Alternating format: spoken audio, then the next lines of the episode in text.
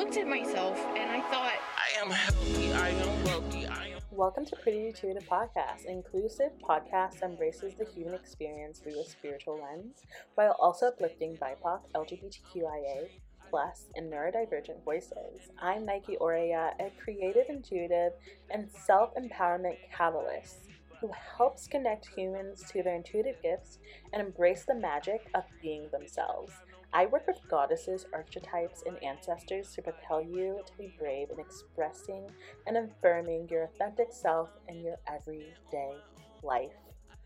Welcome to this potent space.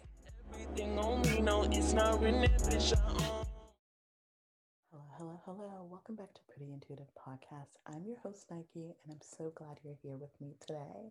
I'm really excited to discuss today's topics, but before we get into it, I have a couple of announcements just to update y'all. Number one, I have an upcoming Crystal Live show where I'm going to be um, presenting my new summer collection and some new amazing crystals. So it's going to be in about a week. It's the 29th of May. It starts at 4:30 Pacific Standard Time, which is 7:30 Eastern Time, and I'm so excited to reveal new pieces. So, if you're interested, please follow me on Instagram. That's where I do my lives. And again, I'm just so excited. Also, I wanted to remind y'all that the Ancestor Healing Retreats is coming up um, at the end of June. And now I have access to the event virtually, where you'll be able to participate in one of the activities and you'll receive a gift box from me. So, if you're interested in that, it's a more accessible way to be a part of the retreat, and the link would be down below. And if you're interested in receiving the full on, in person, amazing experience, there's only one more spot available for that those are my announcements, and let's get into this topic ancestral work and ancestral veneration. I, I, ever since I've been posting about ancestral work and like ancestral healing, especially when it comes to healing the atrocities that maybe our ancestors did in our line or to other people. You know, I talk about like a, a, lot about healing with racist ancestors or doing work around that in order to shift our mindsets and understand where our programming may have came from or just like any abusive ancestors that we may have had that keeps us in this loop of generational curses or wounds or what have you people get really upset with me because they're like, well, a couple people, mostly white people, to be completely frank, are like, well, I don't want to work with my ancestors if I knew they were racist. Like, why would I want to do that? And I always have to explain you're not working with them to like get guidance or to kiki with them. You're doing ancestral work, which is healing work, which is like um, understanding where oops, which is like understanding where these thoughts, these ideologies, this programming that you hold that is inherently racist comes from, right? Um, and it doesn't only have to be with racism, it can be any type of bigotry, any type of oppression. So I didn't finally click because I really honor and respect my ancestors and I've done a lot of work with them. I've done a lot of healing and I've also done a lot of empowerment work. Um, I think there's a balance that is important to have. And it didn't really click to me that people don't do their own research and they don't really look into things. They just sometimes, oh my gosh, maybe it's just an affirmation from the universe. I'm so sorry. But they don't really look into things on their own. Um, like I feel like sometimes even like with social media, usually there's a time limit on like how much we speak, unless you're doing a podcast, right? Like on TikTok, it's usually a minute video. You could do three minutes, but that's the cap. Um, Instagram, it's usually a minute. So I can only say so much in that minute. And I feel like people, they expect so much from that minute and they expect all their answers to be there and presented and expect a dialogue and a conversation that fully flushes out the nuances of a topic and like that's just not realistic. And so the resistance i was seeing and the like the the fact that people don't really dive in and like do their own research i understood finally understood that people don't understand that ancestral work and healing and reparative work is different than ancestor veneration completely different. And so I'm going to go through and kind of break it down even more. But the first question is what is ancestor veneration? Venerate, venerating our ancestors isn't worshiping them, at least for me. I know some pagans and maybe some other cultural, spiritual cultures, they do um, worship, like deity worship and ancestor worship. Um, but then some other spiritualities don't do that. I don't worship my ancestors, I venerate them. And then some other people might have a different definition for that. For, for me, it's to really honor them, remember them, and look to them for guidance because they were once human like me. They had the same skin tone, they had similar lived experiences, um, they hold the same mental health, physical health. Um, they're my blood, they're my family. And so, doing veneration with our ancestors is holding remembrance, it's holding respect and reverence for those who came before us, who survived, who who who made it possible for us to be here. And of course, not all of them were great, not all of them were nice, but some of them were. And so it's just a continuum of our energetic bond between the ancestor well and the higher world and this like grounded earthly realm. And so we help keep their history alive. We help keep their story alive. We exist because our ancestors existed. You cannot come here as a human without ancestors, no matter what you believe. If you believe in reincarnation, if you believe that you choose your body, if you believe that you choose your experience, you still need a human line in order to exist. Like people just don't pop up out of nowhere if they're actually human. So, um, I do a lot of veneration with my ancestors and specifically my ancestors of love and highest intention for my highest good, um, which is different from ancestral work. Ancestral work is like, uh, well, I guess it could be an all encompassing term, but within it too, when I think of ancestral work, I'm like, you're doing work you're doing healing you're doing understanding why do am i like this? Why do i think this way? Why are the thing the ways i'm thinking problematic? Where was it passed down? Where does my scarcity mindset come from? Where does my racist mindset come from? Where does my prejudice come from? Where does my understanding of the world like this comes from? Where does my classism come from? Why is homophobia rampant in my family line and why does it affect me?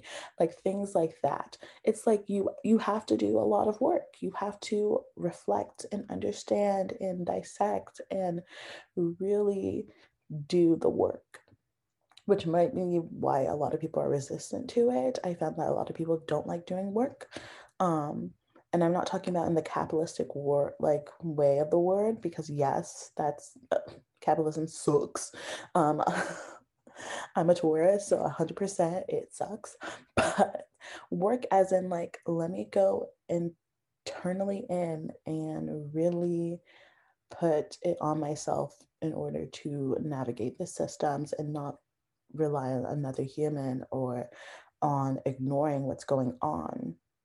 And so, ancestral work to me and also ancestral veneration both are really important for me in particular, but for people who maybe they don't resonate with their ancestors, again, maybe they felt like they were racist or they were really harmful or oppressive to other people, they feel like they aren't people they want to build a relationship with, you literally don't have to. And in fact, you don't have to do ancestral work. I just think that if, there's a lot of people who claim that they want to save the collective and they want to support the collective and like we're all one, I think a huge component of truly understanding that is doing work and is doing ancestral work because we can't all be one. If your ancestors literally pillaged for mine if they oppress them if they hurt them they harm them they killed them they continue to do so right? Like then how are we all one? And so ancestral work can really kind of open the window to understanding the atrocities that went on and how you can leverage your positionality, your historical privilege in order to help support people who were affected by that. Because just like um, maybe if you're from an ancestral line that caused a lot of harm, just like you didn't ask to be a part of that line, I did not ask to be a part of a line that is still affected to this day by that harm. So neither of us asked for this, but who's living out the most oppressive consequences, right? And so doing ancestral work can kind of can help unpack that. Um, but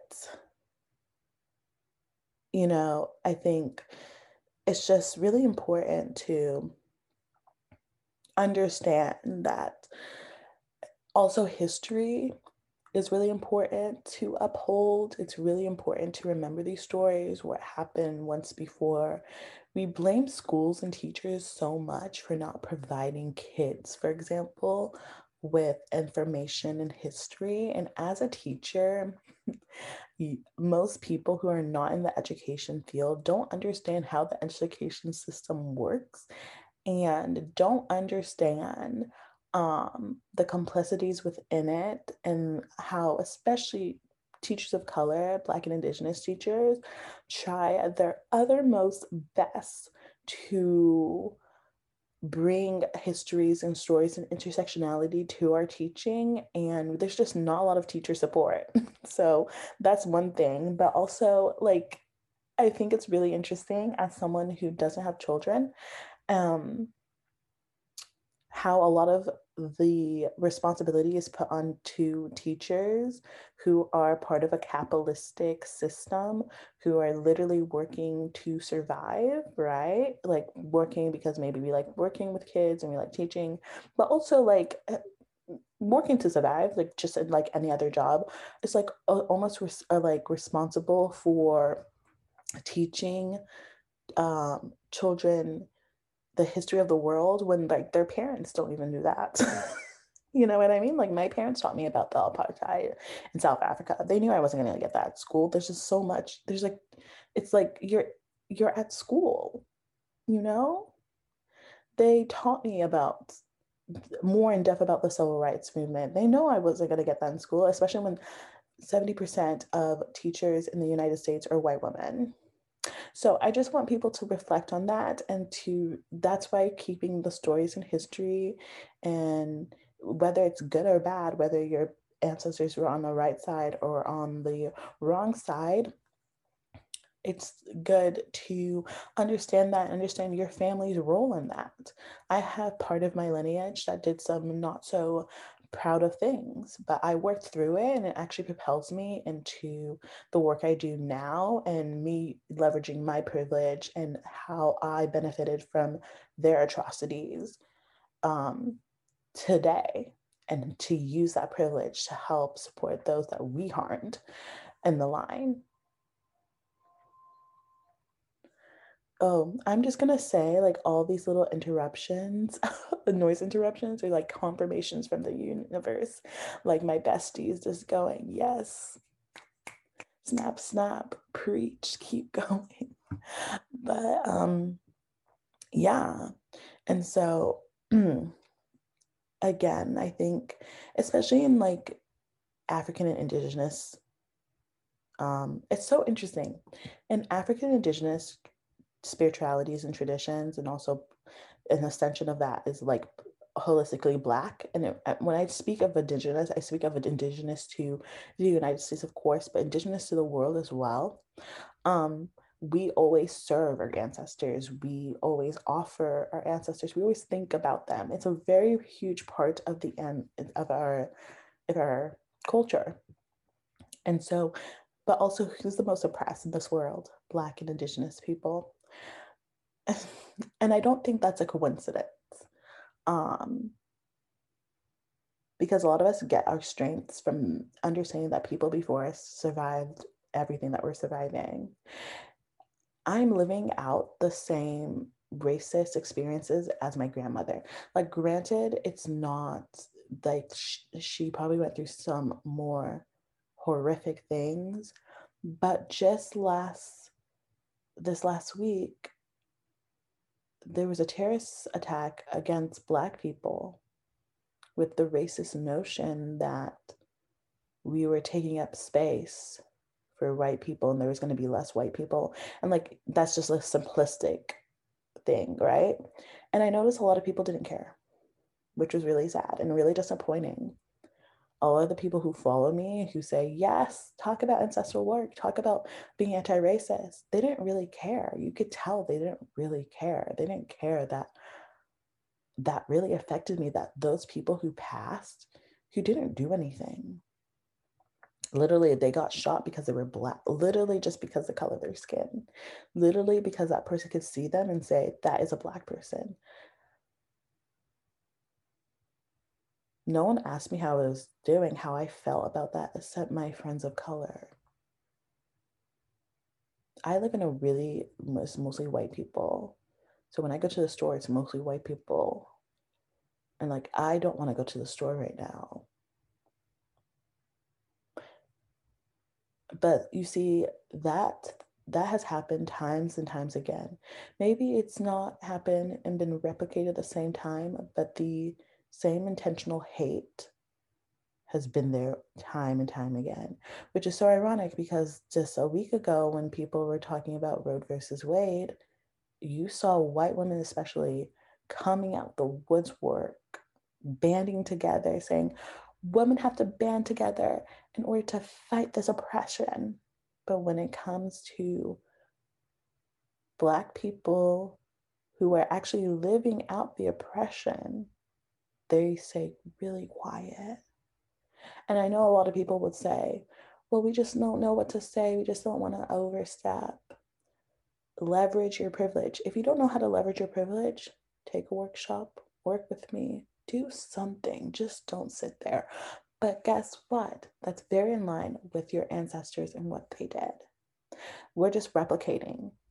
And so that's why it's important to build maybe not a relationship, but to build an understanding and do the work to analyze why do I behave this way?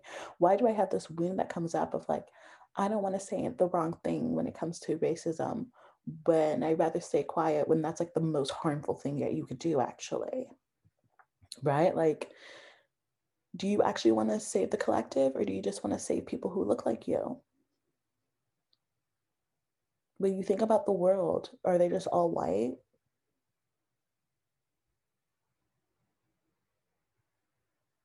Intersectionality is a key to saving the collective how can you save the collective? How can you save the world? How can you help awaken people? And I'm saying these things not because like these are concepts I believe, but these are concepts I hear a lot in the spiritual community, especially from white people. How can you do that when you're not intersectional? When you only see your issues. And it's like to the point where it's not okay to be ignorant anymore and to be naive.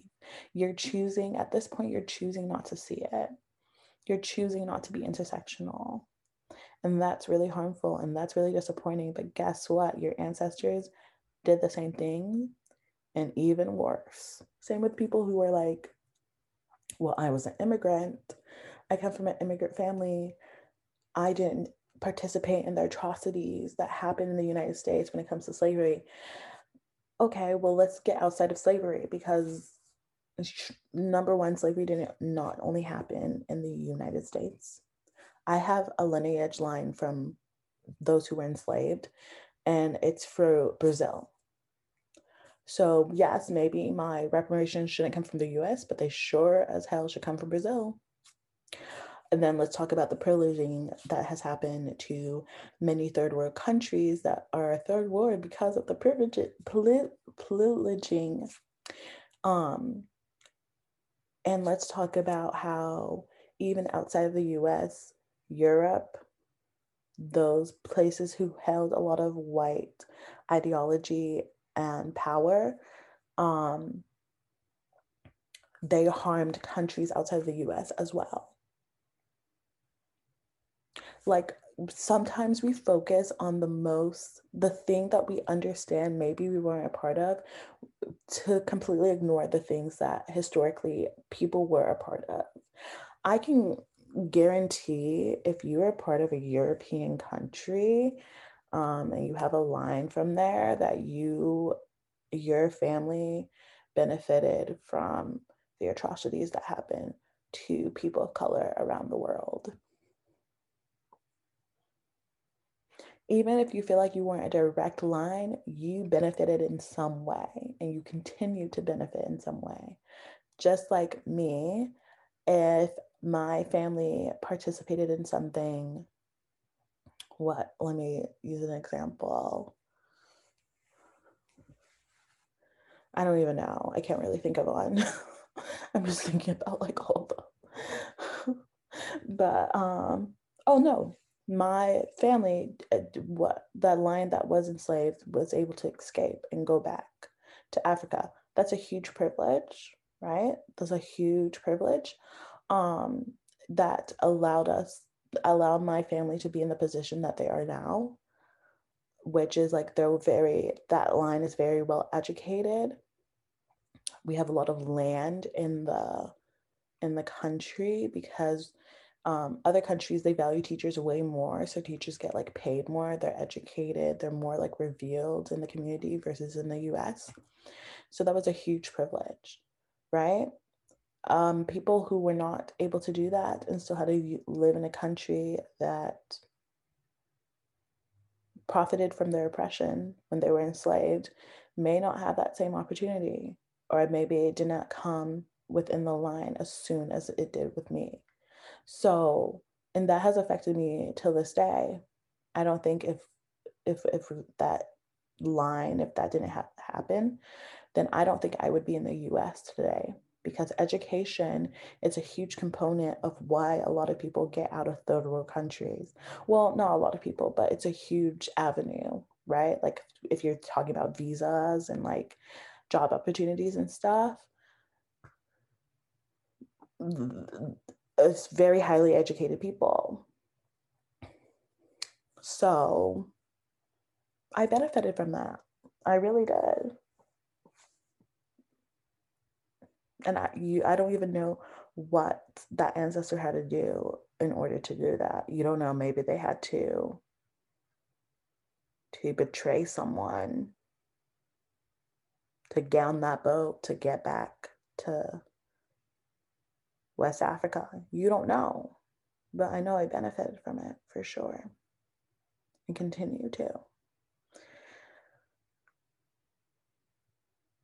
I like specifically, I want to. I know this is like it started with ancestral work and veneration, but I really want to emphasize that just because you have intersecting oppressions or you have marginalized identities, you also have some privileges.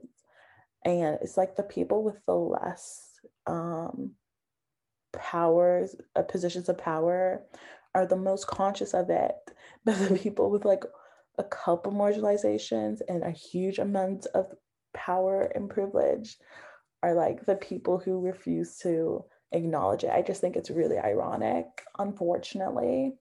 But um, I think ancestral work has a huge, huge effect on that. And there are a lot of marginalized identities, there are a lot of oppression of identities.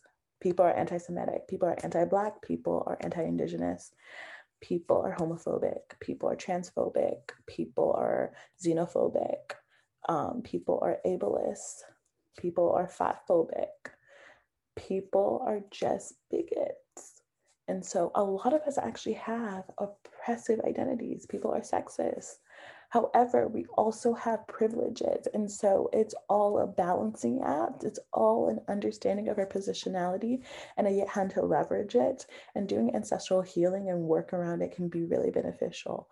And ancestral veneration is when you're ready to build a relationship with the ancestors who have your back and who learn from their mistakes and who are just human like you trying to do better every day.